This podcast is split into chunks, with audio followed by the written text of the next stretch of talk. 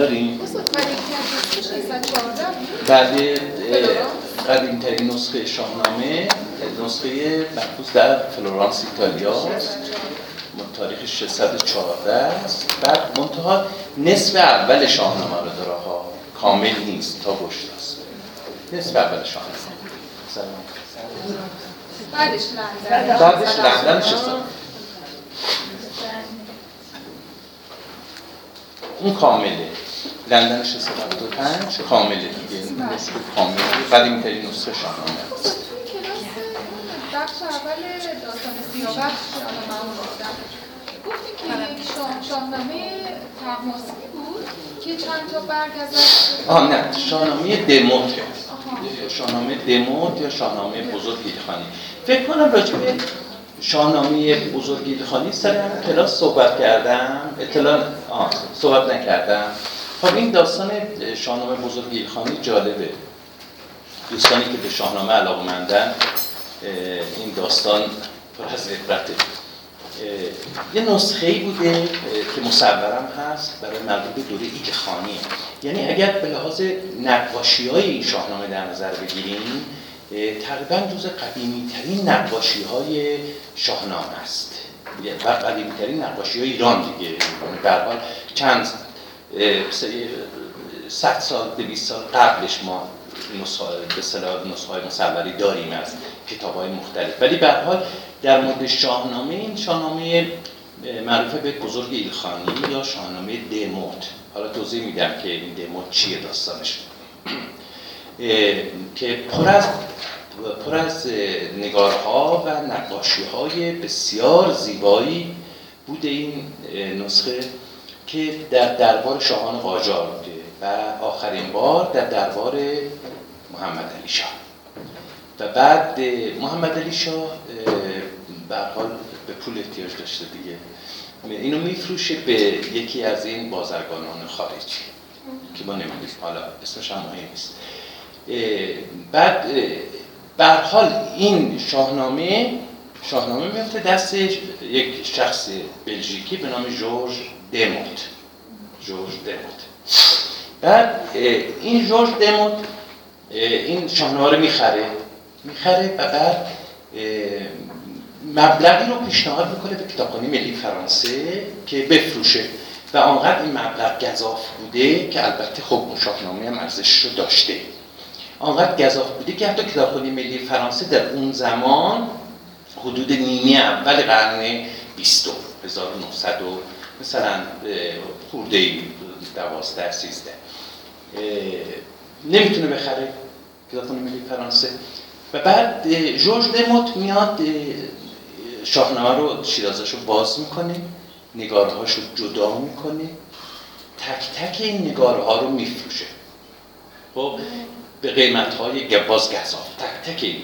حالا چرا ارزش داشته؟ گفتم تاریخ گذاری که کردن خب شاهنامه چون با نمونده دیگه اصلا آخر به اصطلاح انجامش هم ما نداریم ببینیم که کتابتش کی هستن ولی هنرشناسا تونستن تقریبی حدودش رو به دست بیارن. مثلا در نظر بگیرید حدود 735 یعنی نیمه اول قرن هشتم هجری. مقارن با حدود پادشاهی اه، ابو سعید بهادر خان که گاهی به شاهنامه بهادر خانی هم میگن. چون ظاهرا تو دربار ابو سعید بهادر خان ایلخانی این تهیه شده هم خطاطی و هم نقاشی که به نظر می‌رسه که کار بزرگترین نقاشان آن زمان بوده. بعد این تک تک نگاره ها رو جدا می‌کنه و به افراد مختلف میفروشه. میلیون ها دلار دیگه. و بعد خود متن رو هم گمگور می‌کنه. یعنی ما الان هیچ در واقع نشانه ای از این متن شاهنامه ما نداریم. بعد خب تا حالا اون چیزی که شناسایی کردن از این برگه ها حدود مثلا 55 برگش رو در چندین کتاب نوشته شده در به زبانهای به زبان انگلیسی خصوصا راجع به همین نگارها و این نگارها رو اونجا چاپ کردن و هنرشناسان مفصل مقالات کتابهایی نوشتن و راجع به نقاشی ها بحث کردن. کار دیگه که این آقای دموت کرده و همکاراش که به پول بیشتری برسن گاهی هست که مثلا یک, تص... یک برگی هست که وسطش تصویر فرض کنین زحاک و بعد کنارهاش خب به مرور زمان فرسوده شده. بعد این اینا اومدن. اون متن بالاش متن سمت راست چپ متن پایین متن. خب وسط تصویر دیگه. مثلا پایینش یا بغلش از بین رفته بوده. بعد اینا رو اومدن بریدن و بعد از یه صفحه دیگه مثلا داستان رستم اسفندیار. یه ستون از اونجا بریدن چسبوندن به اینجا. مثلا چنین کارایی رو با این اه، شاهنامه کردن.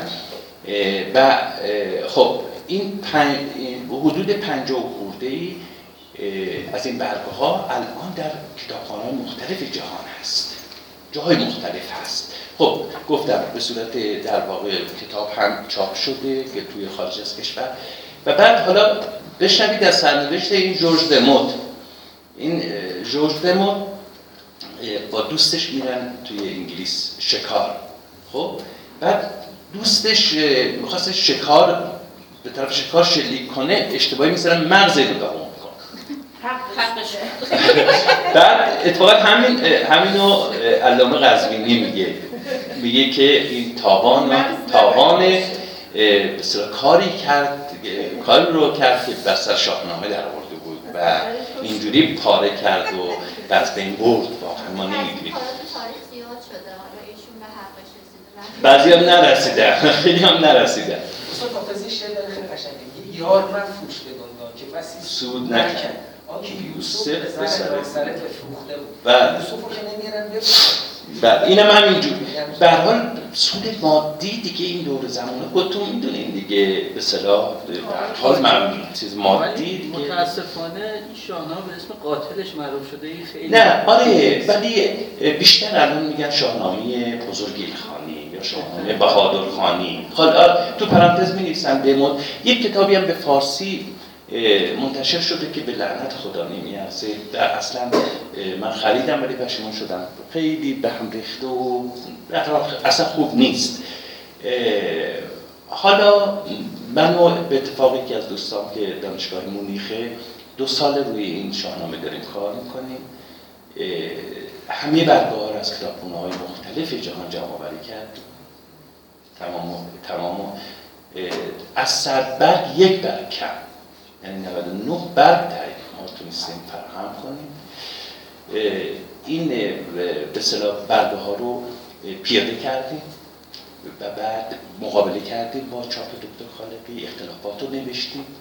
اه، یه مقدمه مف- مفصلی در واقع دارن می نویسن در مورد ویژگی های خود این نسخه اصل نسبش و بقیه ویژگی های زبانیش و یه تعلیقات و عینا سربرگ هم به صورت فاکسیمیله قطع بزرگ چاپش می‌کنیم یعنی برای کسانی که اه، هنرشناسن و می‌خوان واقعی؟ اندازه واقعی هنوز تصمیم نگرفتیم. رحلی میشه.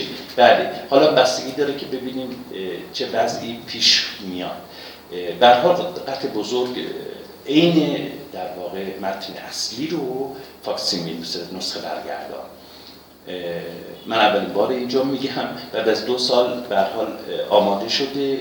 امیدوارم سال آینده به اصطلاح به اتمام برسه و به نتیجه برسه. حال این سرگذشت این نسخه دموته و جالبه که قدیمی ترین نسخه شاهنامه است که حرکت گذاری شده مشکوله.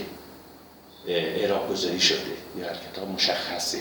حالا این آیا تلفظ زمان فردوسی هست یا زمان خود کاتب اینها باید در حال روشن بشه. ولی به حال اعراب گذاری شده. از این نظر خب برای کسانی که روی تاریخ تحول زبان فارسی واژگانش کار می‌کنن بسیار مهمه. به حال نیمه اول قرن هشتم و از این نظرم بسیار مهمه. و اه، دردسری روی این برگه ها ما کشیدیم روی اول اینکه تهیه کردنش.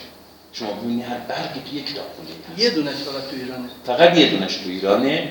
درست متوجه شدم. اه، برداشت کردن مانی در... نه. اون تهیه کردیم. نه. در از وقتی که بله. موزه رضا عباسی نه. بله. موزه رضا عباسی آره فقط یه نسخه یه برگش در اونجا هست ولی 98 تا برگ دیگه در خارج است موزه ها و مجموعه های شخصی که دیگه یعنی دو سال بیچاره شدیم تا بتونستیم از جاهای یعنی با وجود اینترنت بازم نمیشه نه اینترنت هست. مثلا الان شما سرچ کنید شاهنامه دموت خب می‌بینید. اولا کامل نیست دوما کیفیت چاپ رو نداره. ببینید ما نسخه هایی می‌خواستیم که وضوحش به اندازه باشه که بتونیم چاپش کنیم. خب تو شما که این برگاهی که تو اینترنت هست همش که می‌تونیم چاپ کنیم. گذاری هم نیستش نه چرا؟ همه اعراب گذاری بیشتر اعراب گذاری کم و بیش دیگه. یعنی بعضی از برگه ها کمتر بعضی ها بیشتر. ولی بسیاری از برگه ها کامل اعراب گذاری شده. اعراب گذاری شده بله. همین الان سرچ کنید اونایی که اینترنت دارن اه، شاهنامه دموت. ببینید برگه ها هست به هر حال توی چیز. تا حالا خیلی روی نقاشی های دموت کار کردم. خیلی خیلی.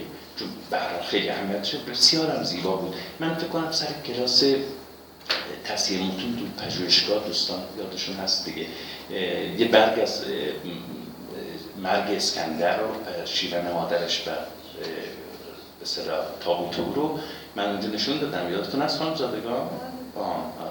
سر کلاس تصحیح متون تصحیح متون بود؟ نه سیاوش. اصلا سیاوش بود؟ اول. که خب بسیار تاثیرگذار و زیبا بود این صحنه صحنه های نقاشیش فوق العاده است دیگه برای برای همین هر برگی به صدا به هر حال میلیون میلیون ها دلار خرید فروش میشه همین الان هم توی موزه ها و اینها حال کسانی دارن گنجینه براشون هنر در واقع ایرانی هنر ایرانی به نقاشی من یادم از همون تصویر اسکندر رو فکر کنم تو اینترنت باشه. تابوت اسکندر عنوانش از تابوت اسکندر. تابوت اسکندر دیدین؟ آه همونه همونه. آره.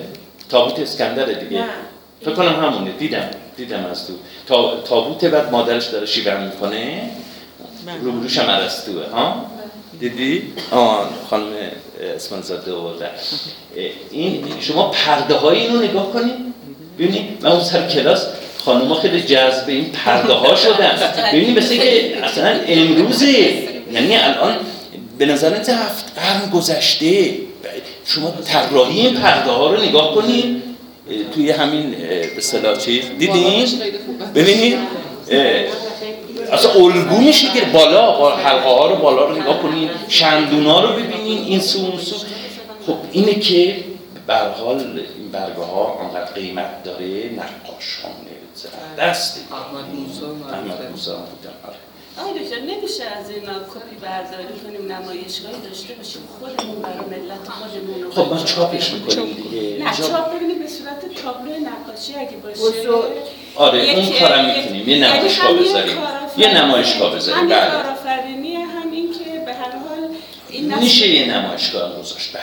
اجازه بدین این برگه ها فکر کنم یکی دو تا مونده که این کیفیت مطلوب هنوز دستمون نرسیده. اگه داریم مکاتبه می‌کنیم. دانشکده مربع زیبا خیلی می‌تونه آره این بعد خب وقتی که فاکسیمیل یک جا هم چاپ بشه دیگه راه باز میشه برای هر گونه تحلیل خود نقاشی ها و متن برای ما تو نقاشی ها خیلی تحلیل شده. خیلی خوب بررسی کردن اینها ولی متن شناسی نشده. یعنی اولین باره که در واقع ما متن شناسی اینا بر اساس همون چیزی که باقی مونده. فکر می‌کنم حدود مثلا 5 6 هزار بیتش باقی یعنی بالا و پایین تصویر. بعضی از برگاه مثلا تصویر ندارن. فقط اه، خب همه رو جمع کردیم. چسترویتی 114 بکنم 10 تا ده تا چستر بیشتر بود. یه بارم یه آره، دونه گفته شاهنامه باجسنگاری چاپ کرده بود وزارت بله. شاد. اونم اونم بسیار مهمه. اون زمان شاه چاپ شد. بله. شاهنامه باستانگاری اون به لحاظ متن خیلی مهم نیست ولی به لحاظ نقاشی اونم از اون شاهکارهای نقاشی ایران دیگه. اون جدیدتر از اینه در زمان تیموریانه. این جدیدتره. ولی این شاهنامه بزرگی خانی خب خیلی قدیمیه که گفتم. حدود 730 دوره خان خب اینم شاهنامه دموت یا بزرگ ایلخانی سال بشه سوال بعد. کاغذ اه، توی یعنی دو سفر نگه داشته شاهنامه ما- روشن کنید میکروفون شاهنامه ما افعال کمکی رو با مصدر یا مصدر داریم آره ابایست کردن. بله بله. مثلا بعد عوایز کردن نشایست نشایست بودن. مثلا اون این ترکیبات که به این افعال کمکی و مصدر میاد تا چه قرنی ادامه داشته؟ یعنی آیا مثلا به قرن ششم هم رسیده؟ اینا هم دیگه من فکر کنم همون. شاید حدود هفتم هشتم به بعد دیگه تا هفتم هشتم هم هست. به نظر. خب ادامه بدیم. فایلشو. فایل فایل. فایل تصویر. اسکنشو دیگه. اسکنش. نه اسکنش رو تهیه کردیم دیگه. خب تا بیت چندم بودیم؟ ایرج رو کشتیم. ولی بیتا شد خیلی تفسیر نکردیم. آره. بله من خود من بارها که می‌خونم. 21 بارها می‌خونم. منم همین متأثر میشم. خب ببینید داستان واقعا فردوسی بسیار در نظم این داستان های مثل ایرج رو گفتن. سیاوخش و سهراب و اسفندیار واقعا چیره دسته و تأثیر گذاره این بیت ها برای همین جاودان شده. واقعا شاهنامه جاودان شده. به خاطر همین من بارها گفتم نه صرف محتوای این کتابه بلکه به خاطر زبان بسیار استوار و خلاقیه که شاهنامه داشته. شما همینجا نگاه کنید ببینید که همین قسمت ها زبان در اوج خودشه. واقعا زبان شعری در اوج خودشه. من فکر می‌کنم که فقط خوندم و اونجا یادم هست ما بیت های بحث نکردیم درسته؟ فقط خوندیم رفتیم. حالا چند تا بیتی که من یه توضیح میدم. راجع به میازار مودی که دانشجات مفصل صحبت کردم فقط قبلش میگه پسندی و همداستانی کنی که جان داری و جان ستانی کنی. به یعنی میپسندی به کشتن من قتل من. و موافق هستی. هم داستانی کردن موافق بودن دیگه. و رضایت می‌دهی موافق هستی با قتل و کشتن من. بعد مکن خیشتن را ز مردم کشان که از این پس نیابی خود از من نشان. بسنده کنم زین جهان گوشه به کوشش فراز آورم توشه ای هر راهی رو ایرج می‌بینیم میره. ولی مثل اینکه کر هستن سلم و تور در مقابل خواسته های این که میگه اگر اه، پادشاهی می‌خواین که من واگذار کردم به شما. و بنابراین شما دو نفر مالک کل جهانی. توجه کنید بیت بعد میگه جهان خواستی. من همیشه مثال که می‌زنم از هم که قله و دله و یا به مفاهیم بسیار در الفاظ کم این اینو مثال می‌زنم همیشه من. این مصرع رو شما نگاه کنید این مصرع خود این جهان خواستی خب جهان واقعا همینجور بوده دیگه یعنی می‌دونه فریدون به اصطلاح فرمانروای کل جهان بوده و بعد از مرگش ایرج هم که سهمش رو ببخشه به برادرانش تور و سر میشن حاکم کل جهان. پس بنابراین میگه جهان خواستی؟ اینو می‌خواستی دیگه؟ یافتی. خون ملیس خب این اوج هنر در واقع شعری واقعا همین مصرع. مکن با جهاندار یزدان ستیز. خب بدان تیز زهرابگون خنجرش. ببینید آبگون صفت تیغ دیگه نه؟ خنجره. صفت خنجره. آبگون یعنی تیز. خب تیز. و خنجری که جوهر داره. خنجری که محکمه. خب در این حال تیزه. در این حال تیزه. و بعد زهرم به زهرا داده شده. می‌دونیم خنجر رو به زهرا دادن. خب طرف رو که بزنن و یه خون زهر وارد خون میشه و طرف رو در جا می‌کشه. پس هم تیزه هم به اصطلاح جوهرداره گوهرداره و هم به زهر آلوده است این خنجر و با این خنجر همین کرد چاک آن کیانی برش سخن چند بالاتر نگاه کنید بعد از اون بیت سخن چند بشنید و پاسخ نداد. همان گفتش آمد همان سر باد. این مضمون تو شاهنامه بارها تکرار شده. این شه زمیر متصل به ایرج برمیگرده. همان گفته ایرج درست مثل باد هوا بود. هیچ ارزشی نداشت برای این دو نفر. یعنی مس- مساوی با اون در واقع گفته های ایرج. حرفایی که بالاتر زده گفته من جا این جهان رو سهم خودمون واگذار می‌کنم به شما و مثل باد هوا و به گوش نرفت به گوش برادران. که بعد میگه که یکی خنجر از موزه بیرون کشید سراپای او چادره ما این همین تلفظ چادر توجه نه چادر. همونه. ولی به تلفظش حتما تو شاهنامه چادره. که چون نظر محل قافیه اینو به ما نشون میده. خب چادر خون یعنی سراپای اونو در واقع مثل پوششی از خون گرفت. وقتی که اون سینهش رو با چیز شکافت. همین کرد چاک آن کیانی برش برش سینهش رو شکافت. فرود آمد از پای سر صحیح گسست آن کمرگاه. اینا مشخصه دوان خون از آن چهره ارغوان شد نامور شهریار جوان رفت و مرد شدن یعنی مردن.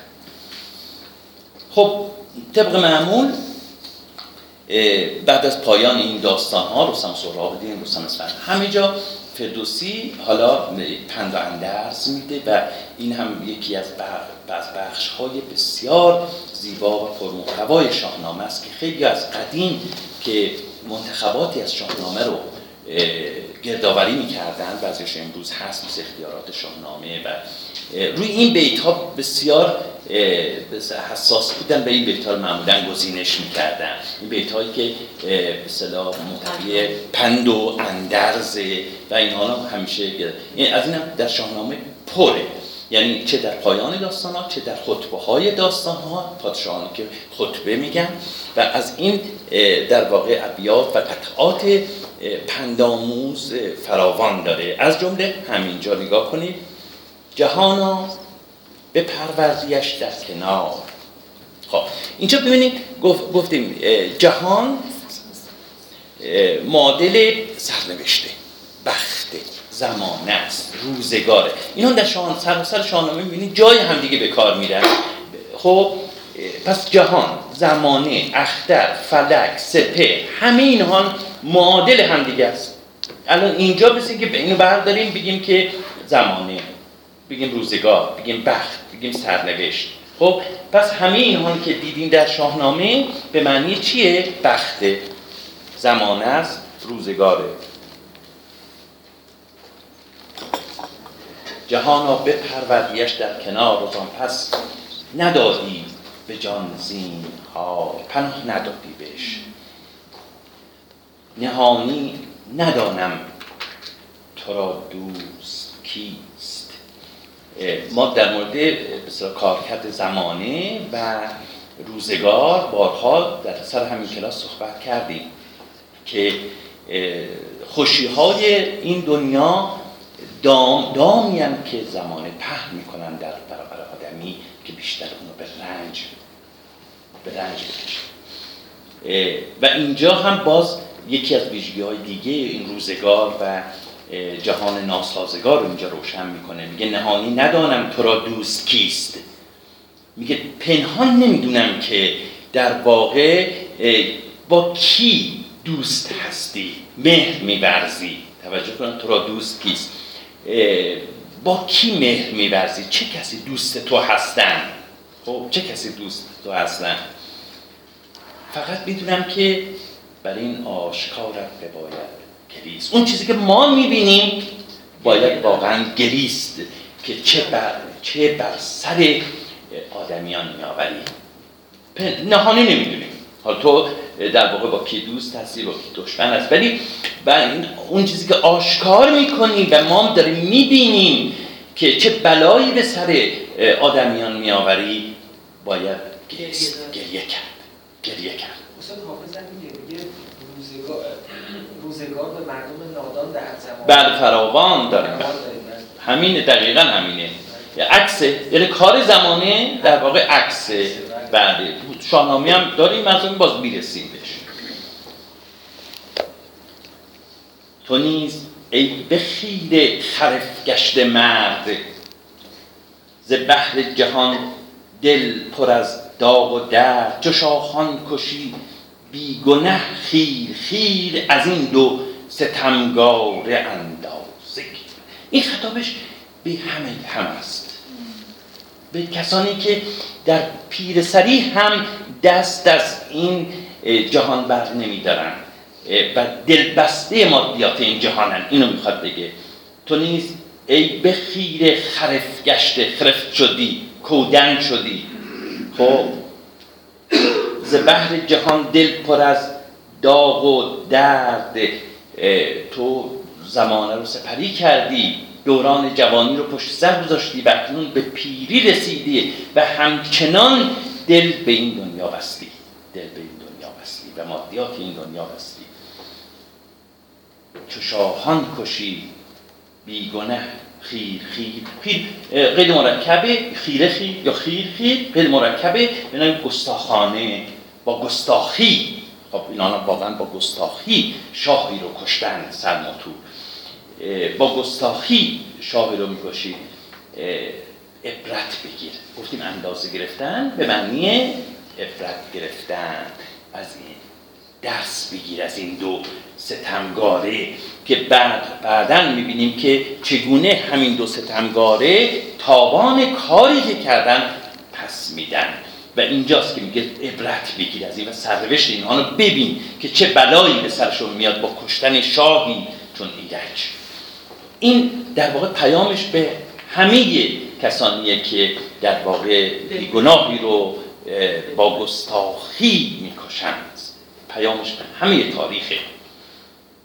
سر تاج بر زان تن پیلوار به خنجر جدا کرد و برگشت کار.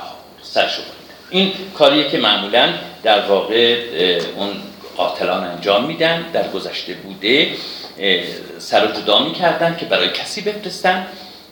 و تنشون هم تن در واقع اون شخص رو هم پیش کرکسان میانداختن و لاشخورها که بخورن. سر تاج و اینجا چند بار توی همین داستان بعدش هم ما می‌بینیم اشاره میشه که به تن اه، نامور ایرج, کجاست؟ به برادراش پیام میده که کجاست؟ و اینکه کام در کام لاشخورها و کرکسانه پیلوار اینجا معنی خود بله قوی. قوی. مانند پیل پیل. مانند پیلوار دیگه مانند پیل. اینجا یعنی تنه بسیار نیرومند تنه نیرومند. بیاگند مغزش به مشک و عبیر. خب و معمولا می آمدن یا جنازه رو یا اینجا سر رو از خون و اینها تویی می‌کردن با مشک و یه جور مومیایی بود که به حال نپوس و از دست نره یه نوع مومیایی بود. یه جور مومیایی. بیاگند مغزش به مشک و عبیر فرستاد نزد جهان بخش پیر. پیش خب پس اینجا سر فقط ایرج رو میفرستن به نزد فریدون. چون این گفت پیام دادن کینت سر آن نیاز. چون این گفت کینت سر آن نیاز. این است سر آن ارجمند. نیاز و نیازی هر دو به معنی ارجمند هست. هر دو به معنی ارجمند هست. توی جان؟ به ناز. نه همون نیازه. همون نیازه. چون این گفت کی نه سر آن نیاز. خب می‌دونستن که چقدر فریدون ایرج رو دوست داره و نزد او ارجمنده. و اینجا هم میگه که این سر آن ارجمندی که محبوب تو بود که تاج نیاگان بدو گشت باز که تاج در واقع پادشاهان اه، بر سرش گذاشتی کنون خواه تاجش ده و خواه. تعریض دیگه. تعریضی که به حال پسران فریدون به فریدون می‌زنن. کنون خواه حالا این سر حالا تاج بهش بده و یا بر سر تخت بگذار. اینه. این اون فرزند ارجمند و دلخواه تو بود. شدان شاخ گستر نیازی درخت. درخت ارجمند. پس اینجا ما یه نکته هم می‌بینیم که چقدر به صلاح تشبیهات در شاهنامه تشبیهاتی که به, نوعی به اون طبیعت همون زمان کشت و کار و مزرعه و اینها ربط داره. ما می‌بینیم جا به جا این تشبیهات این چنینی رو می‌بینیم ما. و این دهقانان هم که این حماسه ها رو به ما منتقل می‌کنن خب همین در واقع پیشه رو داشتن. ما در سراسر شاهنامه ما می‌بینیم که چنین تشبیهاتی رو تشبیهاتی که به, نوعی به کشاورزی ربط داره. نگاه کنید درخت آن شاخ گستر تشبیه ایرج به درختی که شاخ گسترده است. اون درخت پرواز نیازی درخت یعنی درخت ارجمند. درخت ارجمند. آقای دکتر اسم این. کتاب بذارن خوننامه بهتر؟ نه نه چون واقعا میلرزه بدن آره بعضی از بخشاشه نه همینجا برفتن باز آن دو بیداد شوم بیداد صفت به جای موصوف فراوان داد خصوصا داد و بیداد فراوان داریم که به جای صفت به جای موصوف آن دو بیدادگر یکی سوی چین و یکی سوی روم خب تمام شد. اون خونریزی تمام شد. حالا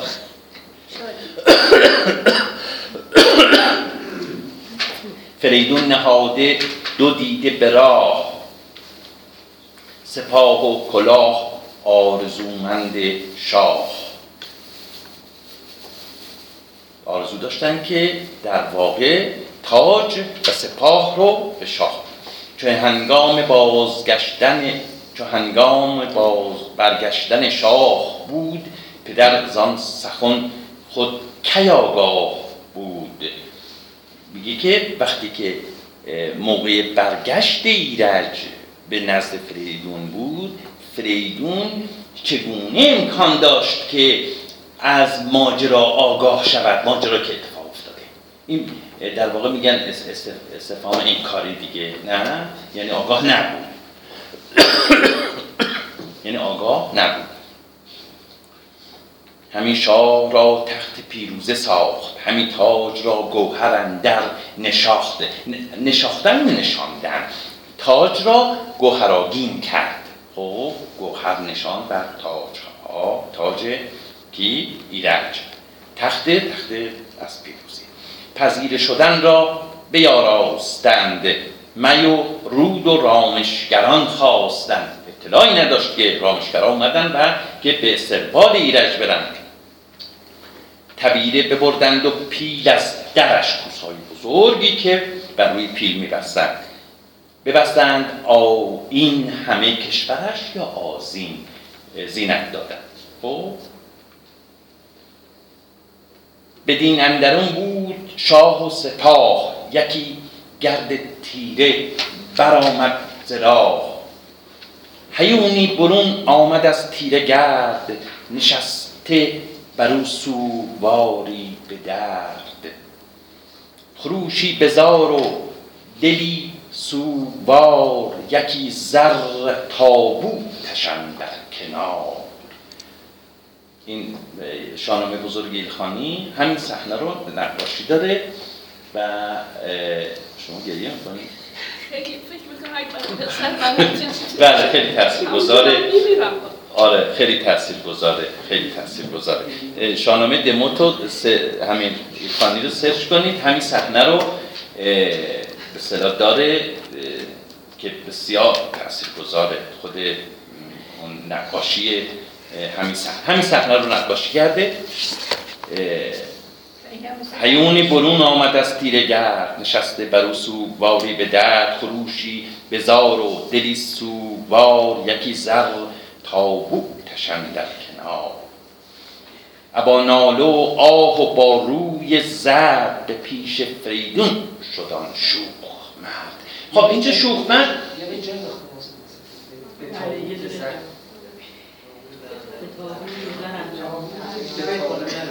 به تابوت زر. اندرون پرنیان نهاده سر ایرج در میان. ابا ناله و آه و با روی زر به پیش فریدون شدان شوخ مرد. اون کسی که آورنده تابوت بود.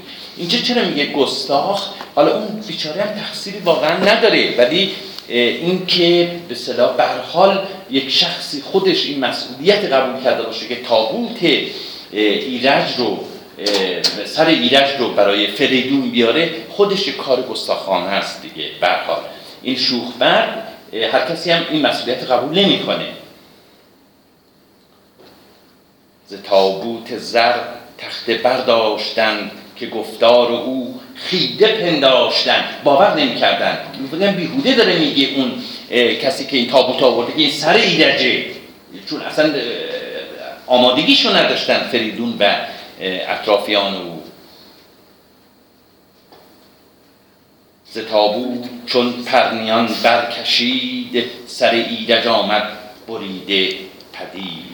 بیفتاد بیفتاد ز اسب آفریدون به خاک. سپه سر به سر جامه کردند چاک. سیه شد رخان دیدگان شد سپید. این طباق رو نگاه کنید.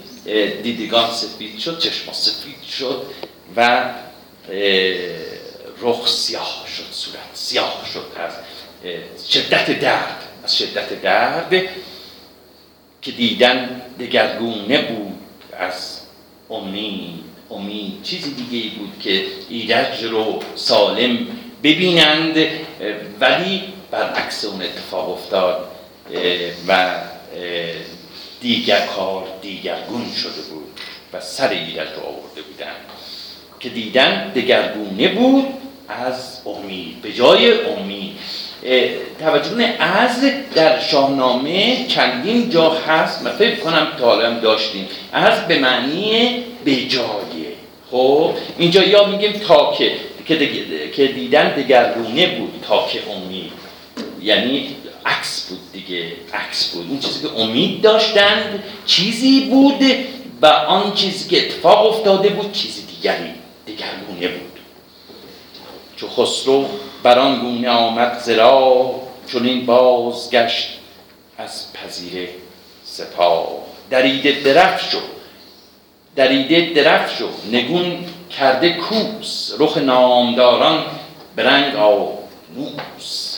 تبیده سیه کرد و روی پی این آین سوگواری داره تمام این از- این بعدش که می‌بینیم ما اینا آین سوگواری بوده که در واقع کوس ها و تبیده ها سرنگون میشن و رخ نامداران مشخص سیاه میشن. از شدت درد یا خاک پاشیدن بر روی صورتاشون طبیعه سیاه کرده و روی پیل پراگنده بر تاز یسپانش نیل اون گرد در واقع لاجوردین رو به روی پیل ها میریختن.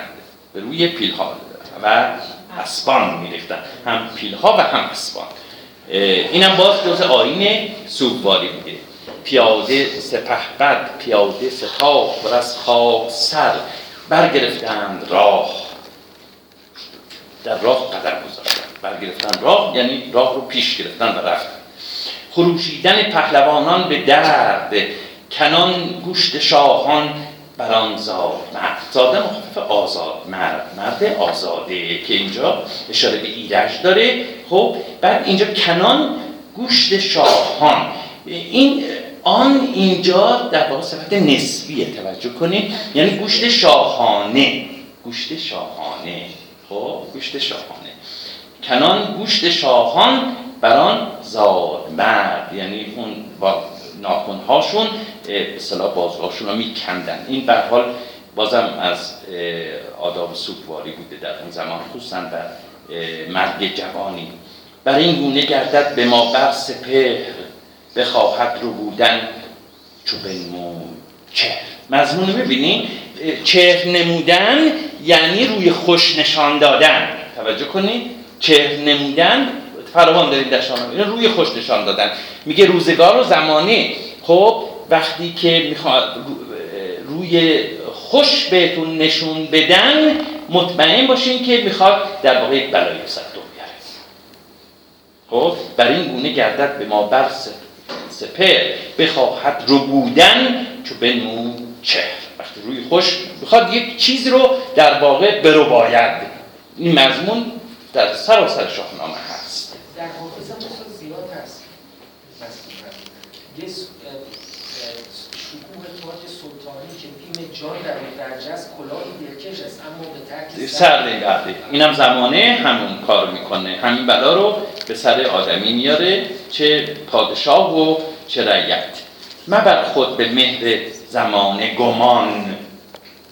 ببینید باز دوباره میگه به مهربانی زم تصور نکن که این زمانه وفا داره به تو مهر مهر داره به تو. خب؟ مبر خود به مهر زمانه گمان.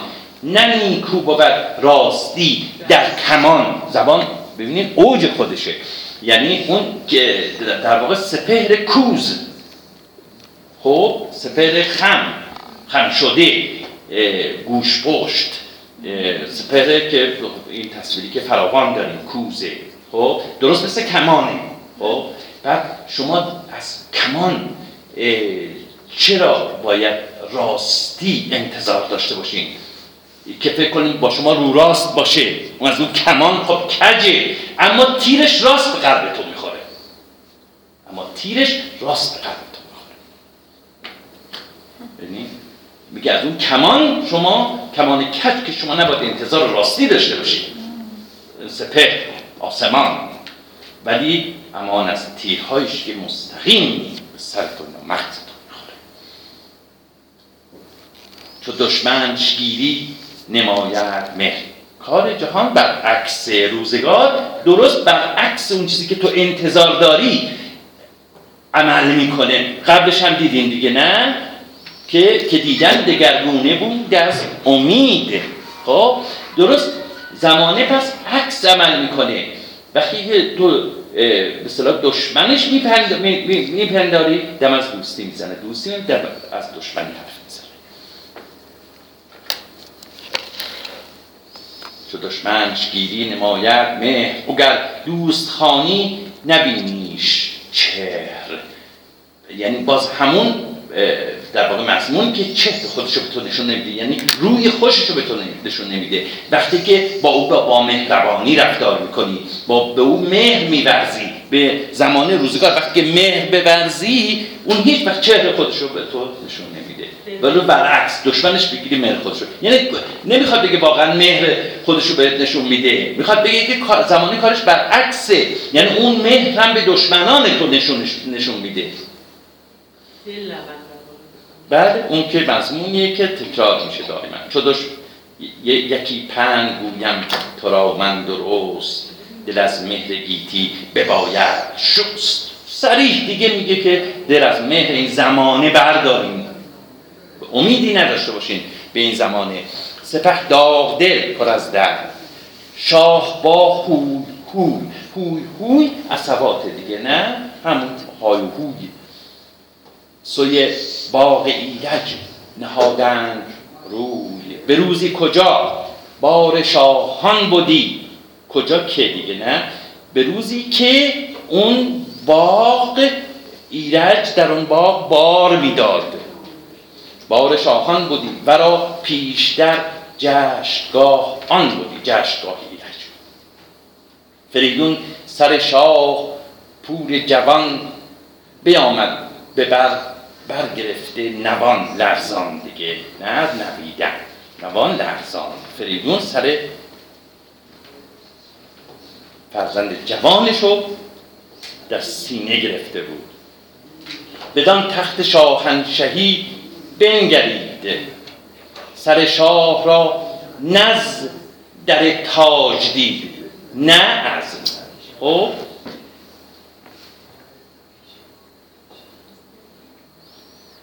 سر شاه را نز در تاج دید سر شاه رو از شایسته تاج ندید. خب سر بریده بود دیگه. سر حوز شاهان و سرو سهی درخت گلفشان و بید و بهی. توهی دید از آزادگان جشنگاه. به کیوان برآورده گرد سیاه خاک رو در واقع از بس اصطلاح گریه و زاری می‌کردند و بسشون خاک میریختند که به آسمان رسیده بود این خاک.